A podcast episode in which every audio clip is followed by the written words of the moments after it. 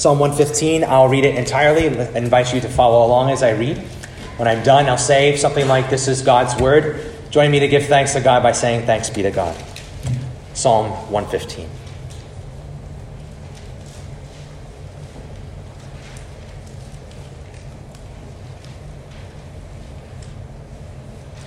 Not to us, O Lord, not to us, but to your name give glory, for the sake of your steadfast love and your faithfulness. Why should the nations say, Where is their God? Our God is in the heavens, He does all that He pleases. Their idols are silver and gold, the work of human hands. They have mouths but do not speak, eyes but do not see. They have ears but do not hear, noses but do not smell. They have hands but do not feel, feet but do not walk, and they do not make a sound in their throat. Those who make them become like them. So do all who trust in them. O Israel, trust in the Lord. He is their help and their shield. O house of Aaron, trust in the Lord. He is their help and their shield. You who fear the Lord, trust in the Lord. He is their help and their shield. The Lord has remembered us he will bless us. He will bless the house of Israel. He will bless the house of Aaron. He will bless those who fear the Lord, both the small and the great. May the Lord give you increase, you and your children. May you be blessed by the Lord who made heaven and earth. The heavens are the Lord's heavens, but the earth he has given to the children of man. The dead do not praise the Lord, nor do any who go down into silence, but we will bless the Lord from this time forth and forevermore. Praise the Lord. This is God's word. Thanks be to God. Psalm 115 is a manifesto against our natural human condition. Our natural human condition stems all the way back to the Garden of Eden. It's now our nature to kick God off the throne of our hearts and replace him with something else. This natural condition expresses itself in many ways. I want to talk about two ways it expresses itself that relate to Psalm 115. Our natural human condition expresses itself in that we are now curved in on ourselves and our hearts are factories of idols. We're curved in on ourselves. The Latin phrase is incurvatus in se, as Augustine would say it. Think of it like this I got the chance to go to the Sistine Chapel last year. Uh, and if you've ever been there, have seen pictures. The art in the Sistine Chapel, done by Michelangelo, is all on the ceiling. It's really high up, all on this big vaulted ceiling. So if you want to look at it, you have to kind of strain your neck and look up the whole time. Now, what they could do at the Sistine Chapel is install a series of mirrors that would make it much easier for you to enjoy the art. And these mirrors would be pointed up toward the ceiling. Now imagine if they installed these mirrors, but instead of being pointed up, these mirrors were curved in on themselves. They'd be pretty pointless, wouldn't they? They wouldn't be doing their jobs. That's sort of like how you and I are in our natural human condition. But it's not just that that Psalm 115 speaks against. It's also our natural human condition for our hearts to be a factory of idols. That's an image coined originally by John Calvin. Uh, this means that our hearts constantly find new things to worship and love and to devote to instead of God. But it's not just that. The factory works in other ways too. This factory doesn't just make new gods to worship, this factory attempts to remake the actual God in our own image. And this factory is open 24 hours a day, 365 days a year. Psalm 115 is a manifesto against our human condition. Psalm 115 says, No more curving in. We are looking up. It says, No more gods of our own making. We're trusting God and God alone. Psalm 115, if you notice, it's a prayer of people who have had their eyes opened. The people who pray this prayer have had their eyes opened that trusting in yourself is a lie. That trusting in anything besides God is a lie, that neither of those paths delivers on what, it, on what they promise. The people who pray this have had their eyes opened to the unrivaled beauty and power and love of the one true God. And so, with this new sight, they now have a new desire. No longer for themselves to be honored, no longer to trust anything besides God and God alone. Psalm 115 is the prayer of those who have had their eyes opened. But it's not just that, it's the prayer of those who have had their eyes opened and who know that their condition still affects them. Psalm 115 is a humble prayer. You might think of it like this The people who pray Psalm 115 have gone to the doctor and they've been cured of their disease. But they still recognize that symptoms of their disease still affect them. So they pray against those things. So it's my prayer for us this morning that we would join the congregation of Psalm 115, that our eyes would be opened to see the lies that we believe, eyes open to the truth about God's unrivaled beauty and greatness and power and love, and that thereby our hearts would be rewired. That we would want God to be honored, not ourselves, that we would want to trust God and not anything else. I think if we could sum up Psalm 115 in just one sentence of a prayer, it would lead us to pray this. You'll find this printed on the back of your bulletin. God, glorify your name through me by smashing my pride, toppling my idols, and raising in me a trust in and praise for you. That's the process we're going to follow this morning as we walk through Psalm 115. We'll start God smash my pride, looking just at verse 1. And you'll notice that this psalm starts emphatically negative, not to us, not to us. The people who pray this, they don't want any glory going to them. They don't want recognition. They don't want renown. They don't want reputation. They are praying that the Lord would literally keep these things away from them. I was thinking about this, and to me, everything inside of you and everything around you would lead you to say, this prayer of Psalm 115, verse 1, is wrong. It's oppressive. Right? Everything in you, everything around you tells you to keep yourself at the center. Everything in you, everything around you tells you to follow your heart, to do it your way, to discover your truth, to pursue your self esteem. Everything in you, everything around you tells you to say you're enough, that you can do anything, you can know anything, you can control anything if you just work hard enough and you believe in yourself. Everything in you, everything around you, from Disney to Frank Sinatra to Taylor Swift. So, this prayer, don't give me glory, that doesn't just go against the grain, it goes against a tsunami. So, why on earth would anyone pray this way? Well, I think we can get some help if we look at the historical background of this psalm. You know, the Israelites would actually often sing this psalm during the Passover celebration. Don't know how much you know about the Passover, but I'll remind you the Passover commemorates what happened to Israel when they were enslaved in Egypt. It was right before the 10th and final plague. The 10th and final plague would be the death of the firstborn in each, house, each household, both Egyptian and Israelite. And before God tells them about this plague, he tells them there's a way for you guys to be passed over. And he doesn't say, you know, I'll look at each house and I'll see if anybody in that house has lived a decent life and then I'll pass them over. Nope, that's not how it worked. He doesn't say, I'll look into each house and I'll see if anybody's good deeds have outweighed their bad deeds and then I'll pass them over. Nope, that's not how it works. No, the only way that, that could, they could be passed over isn't if God looked at them, how worthy they are. It's if God would look at the blood of the Lamb, how worthy the substitute is. The only way they could be passed over isn't if they were worthy. They could never be. It was if the substitute was worthy. So you see, it's, it's not just self abasement that makes people pray like Psalm 115, verse 1. It's not just that these people are saying, oh, we're so awful, we're so awful, we shouldn't receive any glory. They would still be preoccupied with themselves. It's not just self abasement, it's displacement. They don't just pray negatively, God, don't give us glory. Notice they pray positively God, give yourself glory. In other words, they're convinced of how unworthy they are by how worthy He is.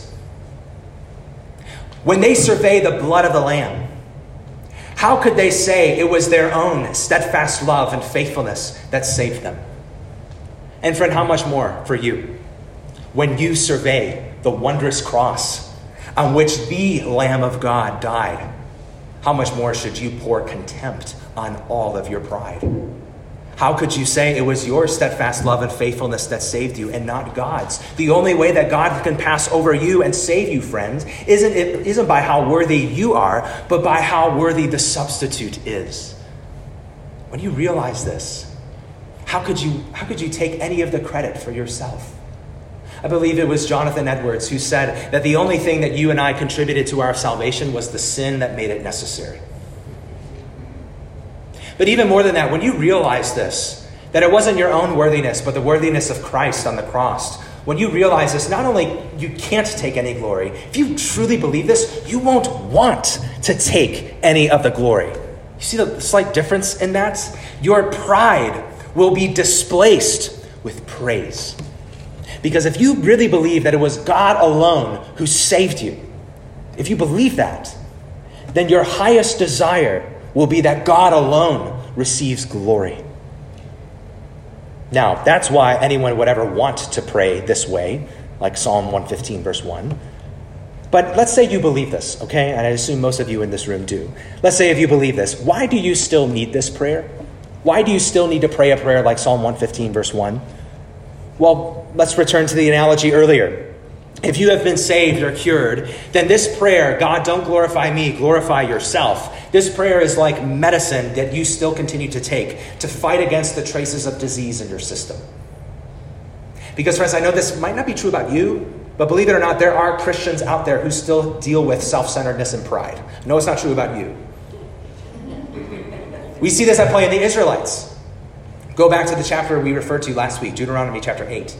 Deuteronomy 8 is after the Passover.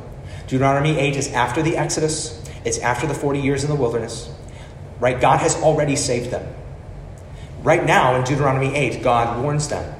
He says, Beware, lest you say in your heart, My power and the might of my hand have gotten me this wealth. Oh, friend, you and I need that warning. Because something happens.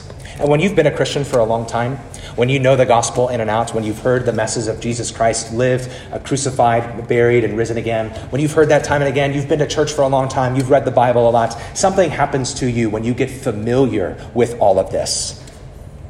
Your heart goes back to its default factory settings. Your heart slips back into a self righteousness. You've been a Christian for a while, you've become familiar, and all of a sudden you look at yourself and you look at the world, and you join the Pharisee in Luke 18 and say, Thank God I'm not like those people. Default factory settings. You can develop, you become familiar, you develop a self dependence. You begin to rely on your religion rather than your God. Rely first on your efforts rather than first on your uh, God and His grace. Become familiar with this, you develop a self aggrandizement, meaning you become familiar, and all of a sudden, your activity about God, your activity for God, becomes a way for you to be recognized. Don't really care so much about being godly as much as appearing godly. Your godliness becomes a way to feel better about yourself and not an offering of praise to your God. So, friend, you and I, we need this prayer of Psalm 115, verse 1. God, don't glorify me, glorify yourself. God, displace self with Christ. Don't let me boast in my righteousness, let me boast in Christ's righteousness. Don't let me find myself in me, help me to find myself in you, in your love, in your faithfulness. God, for what when it comes to what I focus on, when it comes to what I want, when it comes to what I pursue, God, take me off the throne of my heart and put yourself there. Oh God, not to us, not to us, but to you. Your name, give the glory. The prayer continues. See, Psalm 115 strikes against another part of our human condition. It's the condition to make God replacements, the condition to be a factory of idols, to treat good things like God things. So, not only does Psalm 115 lead us to pray, God, smash my pride and glorify your name, not mine, Psalm 115 would also lead us to pray, God, topple my idols, and you be God to me instead of them. Now, if you look at verse 2, it really marks the situation that's behind this psalm. What's going on is that the people of God are hearing taunts and mocks from the people around them. They sum it up in one question. These people are asking, Where is your God? Now, if you think about it, that question could be coming from a couple different places, a couple different motivations. It could be a little jab at their circumstances. As people around them could be seeing what's going on in their own lives, and they, they could ask, you know, hey, guys, look at all that you're going through. Look at your tight finances. Look at all your sicknesses. Look at all your setbacks. Where's your God in all of this? Or it, it might also be a jab at the nature of God Himself. Where is your God? It might be this, them asking, How can you worship something that you don't see? Why would you give your life to something that's invisible? Why would you give up so much good that you can see for what you can't see? So, just here with one simple question in verse 2 Where is your God? You get to see the perspective of idolatry. Idolatry locks you into one time and one place. It's only as good as what you've done for me lately. It prioritizes only what's going on in the here and now. It can't think beyond that. Idolatry, idols are gods with no mystery.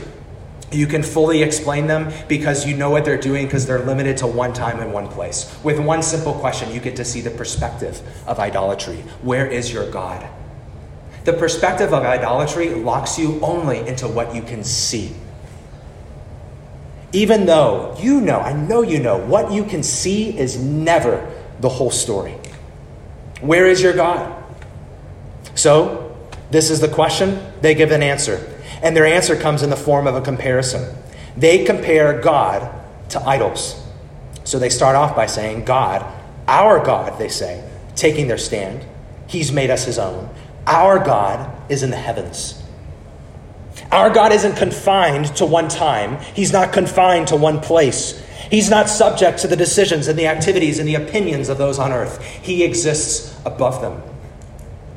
At the same time, God does all that He pleases. He exists above us and He intervenes to do all that He pleases among us. God is transcendent and immanent. What a statement we can get lost in verse 2.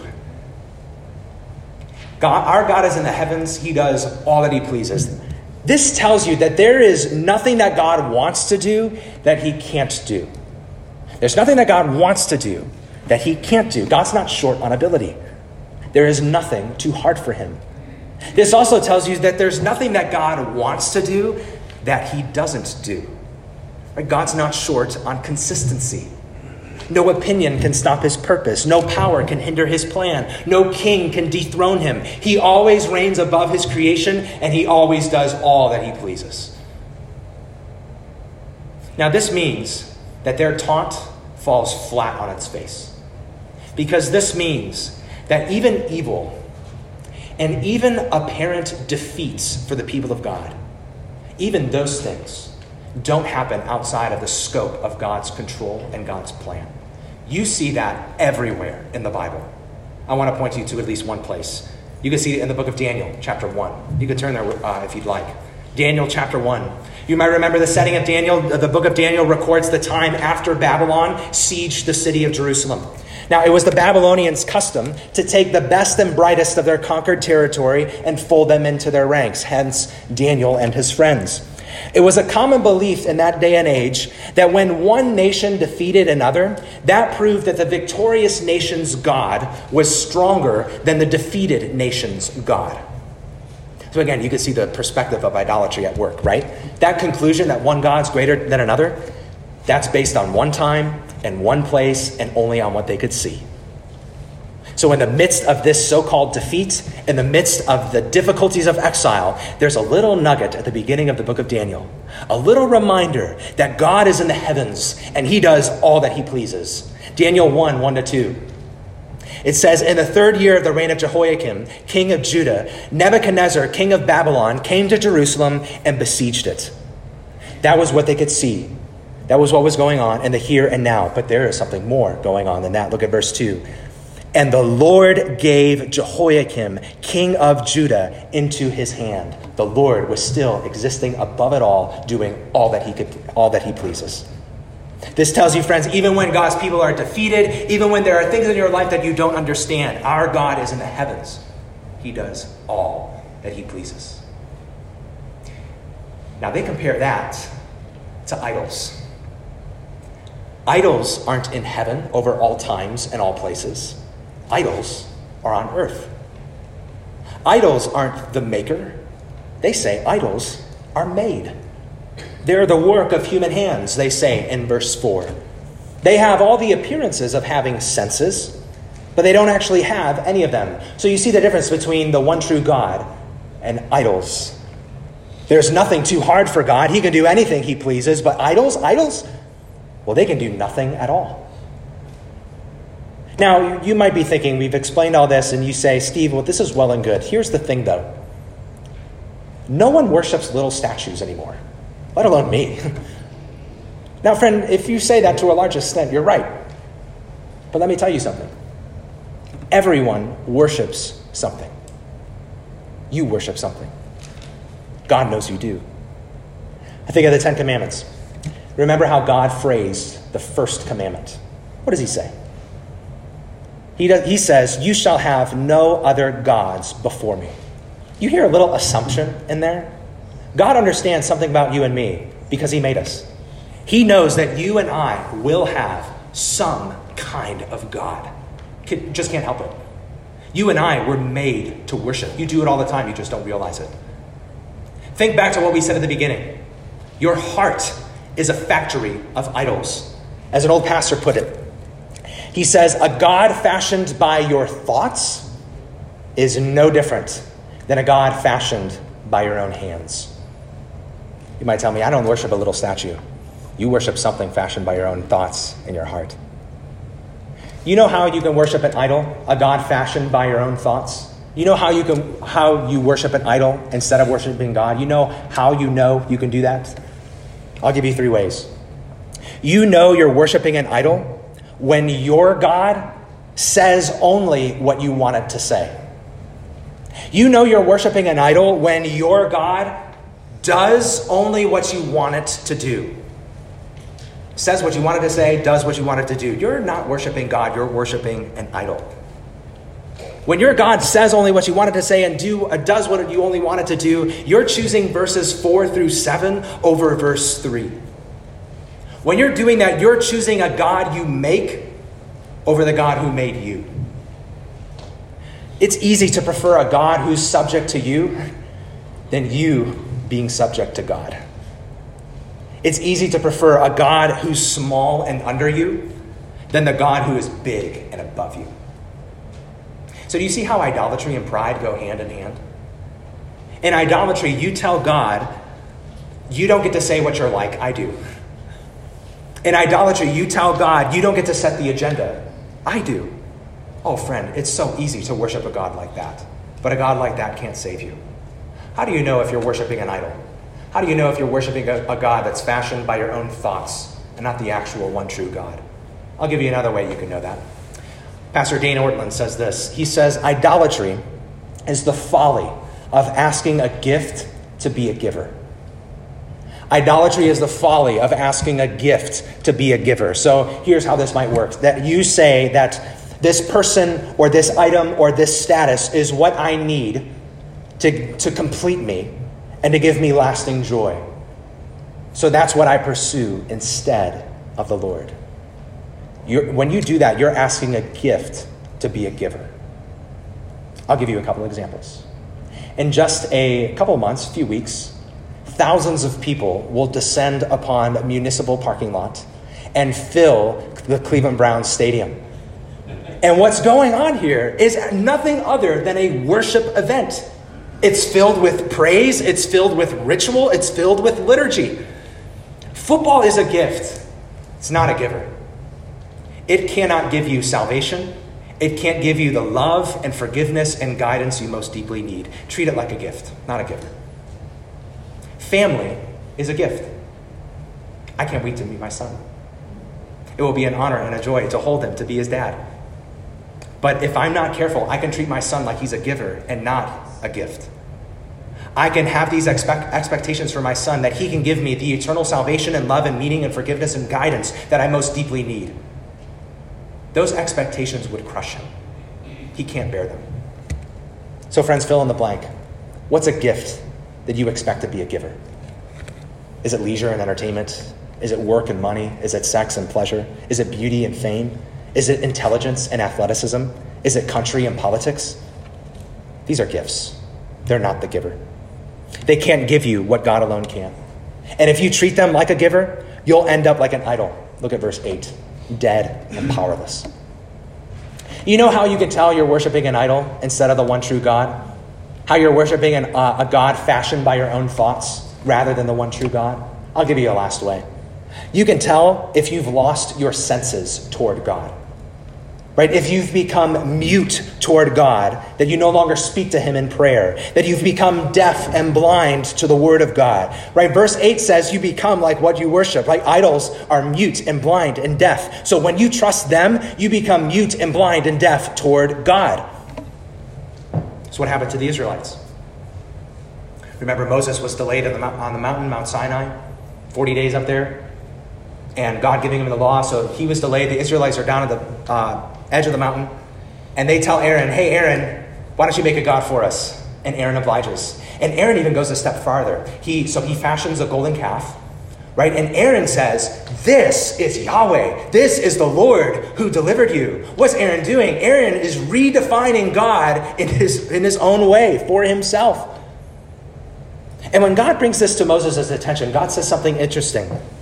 God says, I have seen this people and it is a stiff necked people. I'm not an expert in bovine creatures, but it would seem that cows don't have the easiest time looking up. They have stiff necks. So the Israelites' idolatry made them just like their idol. It prevented them from looking up to God and listening. They became just like what they worshiped. Worshipping an idol will make you mute toward God like your idol is. I don't know if you find this about yourself. When I, for, for me, when I am too preoccupied with just noise, I listen to too much sports talk radio, I watch too much TV, I'm on online too much. You know what ends up happening to me? I end up going getting prayerless. I, I find that I just don't want to pray, or I just don't pray. I become mute like the idols I'm worshiping. If you find that you don't really pay attention to the Bible, that you don't have a deep hunger to read and reflect, that you don't long to hear God and His Word? Could it be because you're worshiping idols? Could it be because your heart is actually taken up more with other things? Nah, yeah, I hear people say, you tell yourself, I'm just so busy, you know, I, I never have time to read. Well, yeah, I get that people are busy. There are unique seasons of that. I'm not saying that you need to do a full on academic Bible study every day. I'm just talking about a desire to pursue God and His Word. Is that there? And it could be if it's not there, it's not because you're too busy. If it's not there, it could be because you've made a God out of your productivity. And it's become more important to you to worship productivity than it is to worship the actual God. Fill in the blank there. And there's something ironic that happens that ironically, idolatry doesn't have the power to save you, but idolatry does have the power to make you mute, deaf, and blind to God.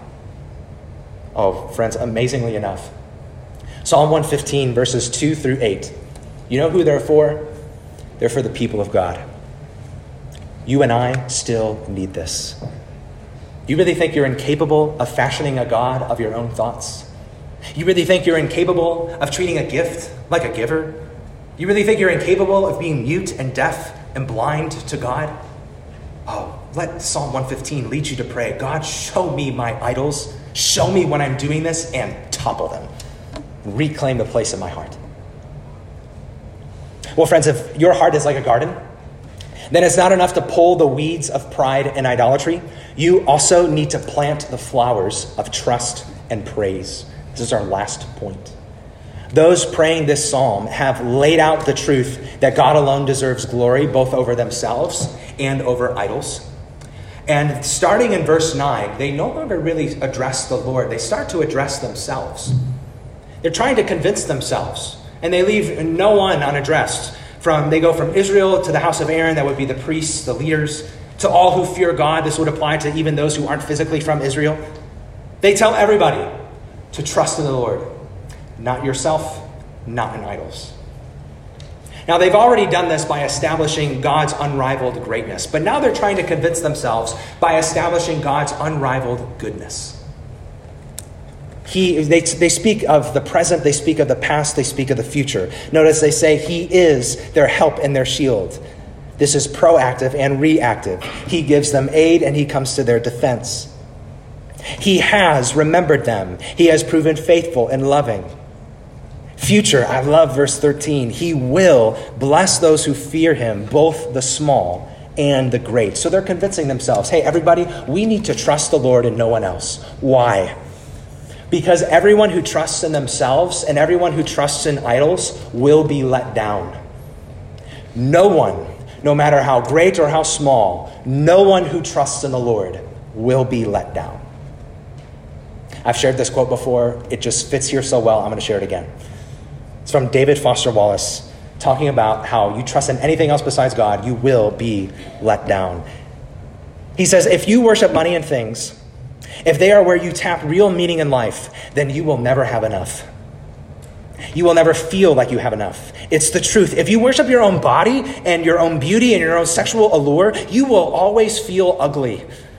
And when time and age start showing, you will die a million deaths before they finally plant you.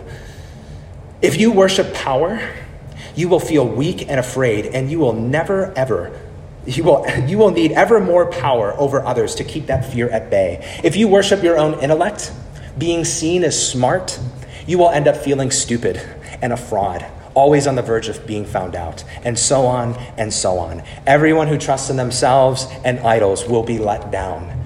No one who trusts in the Lord will be let down. So, my friend, when you feel the deep currents of pride and idolatry still running within you, do what the congregation does in Psalm 115. Make a case to yourself. Give yourself reasons to trust the Lord, that He is unrivaled in His greatness and unrivaled in His goodness. You see, if God was only great in power and not good in character, we couldn't trust Him to apply His power well. If God was only good in character but not great in power, we to be able to trust Him that He's able to intervene on our, on our behalf. You can trust God, for He is both great and good. Make a case to yourself. Along with those, it's Psalm 115. You know, Charles Spurgeon, the old preacher, reflects on these verses, and he says, It's good to exhort those who have faith to have faith. That kind of sounds weird. It kind of sounds inception, right? Dream within a dream, right?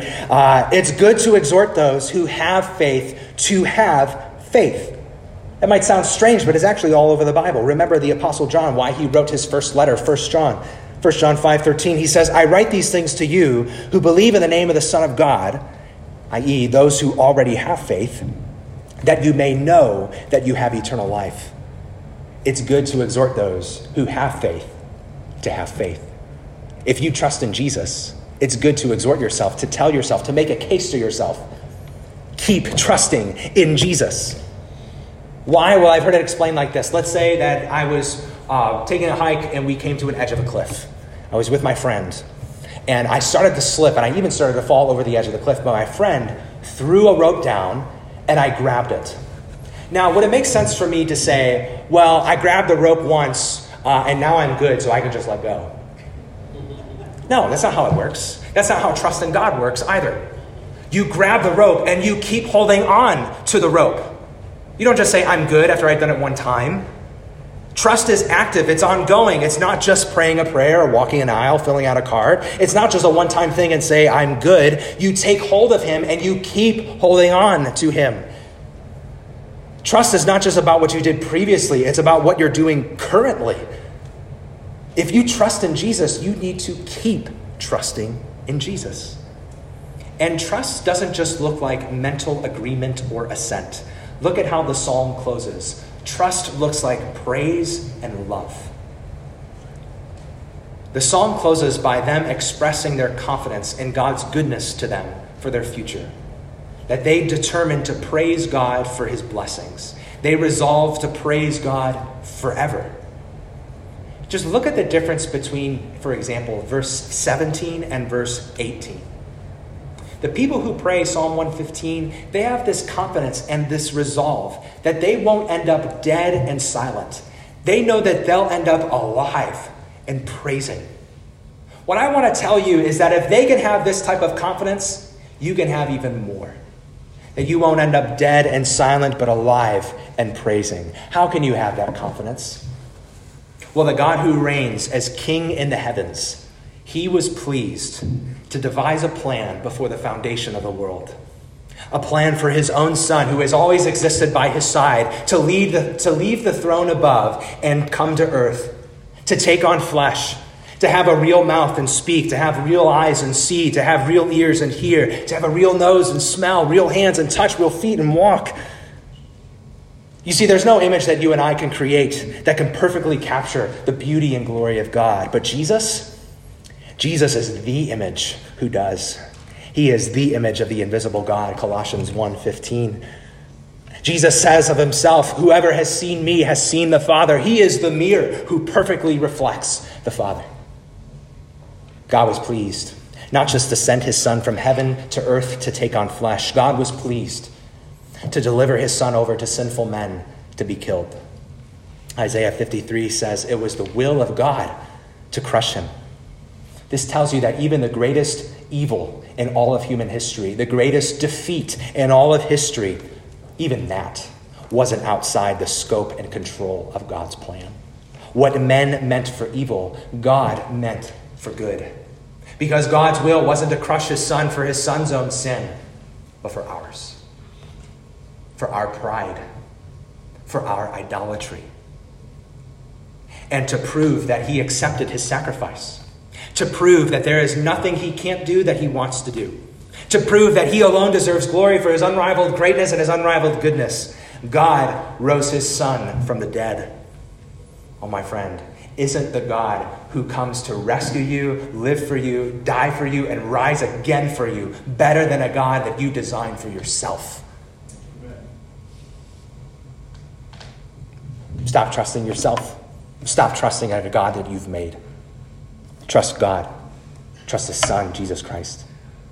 And when you do, the beautiful news is very similar to Psalm 115, verse 8. All who trust in Jesus become like Jesus. We're no longer dead, but alive and alive forevermore. This, my friends, is how you can confidently resolve to leave behind your pride, to topple your idols, and to trust and praise your God now and forevermore. Let's pray.